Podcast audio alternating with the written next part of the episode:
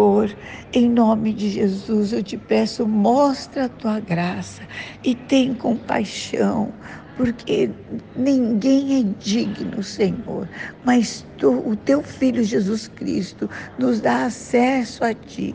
Por isso, em nome de Jesus, tem compaixão, libera os caminhos nesses dias difíceis, quebra as barreiras, quebra os devantes do inferno, quebra toda obra de Satanás para parar, para reter, para trazer enfermidade, para trazer abatimento, para destruir, da cancelada pelo sangue de Jesus, seu protetor agora, todos os dias. Salva, faz com que seja conhecido por ser teu amado, teu querido, protegido, abençoado.